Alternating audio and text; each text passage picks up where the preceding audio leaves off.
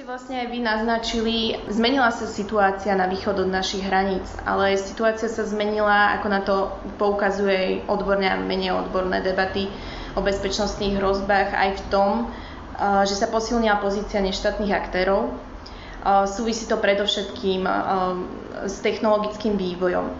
Myslíte si, že existujúce slovenské inštitúcie a legislatíva umožňuje, umožňujú našej krajine reagovať aj na takéto potenciálne hrozby. Určite tie inštitúcie aj tá legislatíva potrebuje prekopať. A tam typický príklad je otázka kybernetickej bezpečnosti, kedy by, by malo byť jasné na Slovensku, akú stratégiu budeme mať doma vo vzťahu ku kybernetickej bezpečnosti,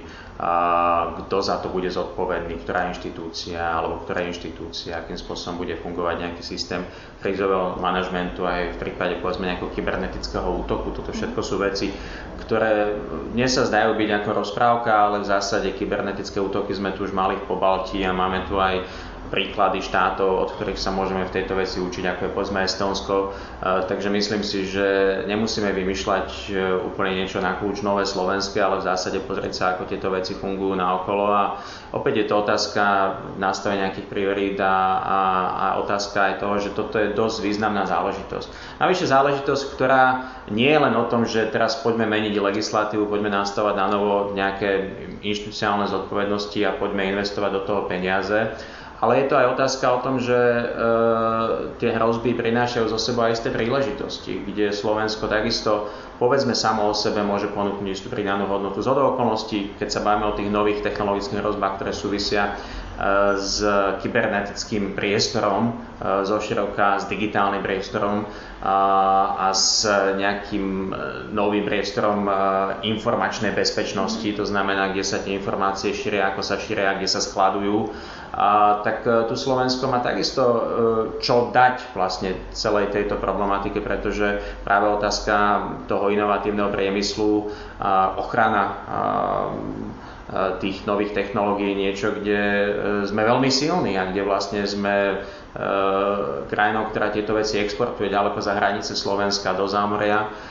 Čiže myslím si, že aj ten v úvodzovkách nový obranný priemysel, ktorý je napojený na tie otázky tých nových rozieb, je niečo, kde e, práve takáto diskusia by nás mohla posunúť ďalej. Či tie inštitúcie, aby som zodpovedal, naozaj nie sú na to pripravené ani tá legislatíva, ale o to viac je to príležitosť, pretože my tu už máme e,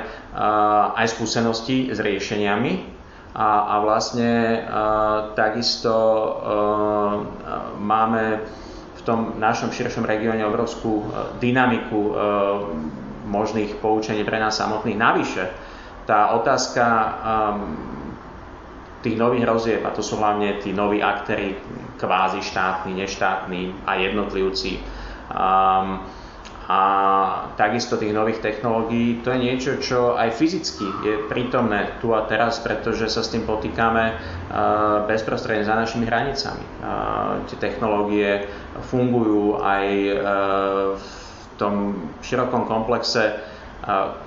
konfliktných vrstiev, ktoré vidíme na Ukrajine. To nie je len o tom, že sú tam tanky a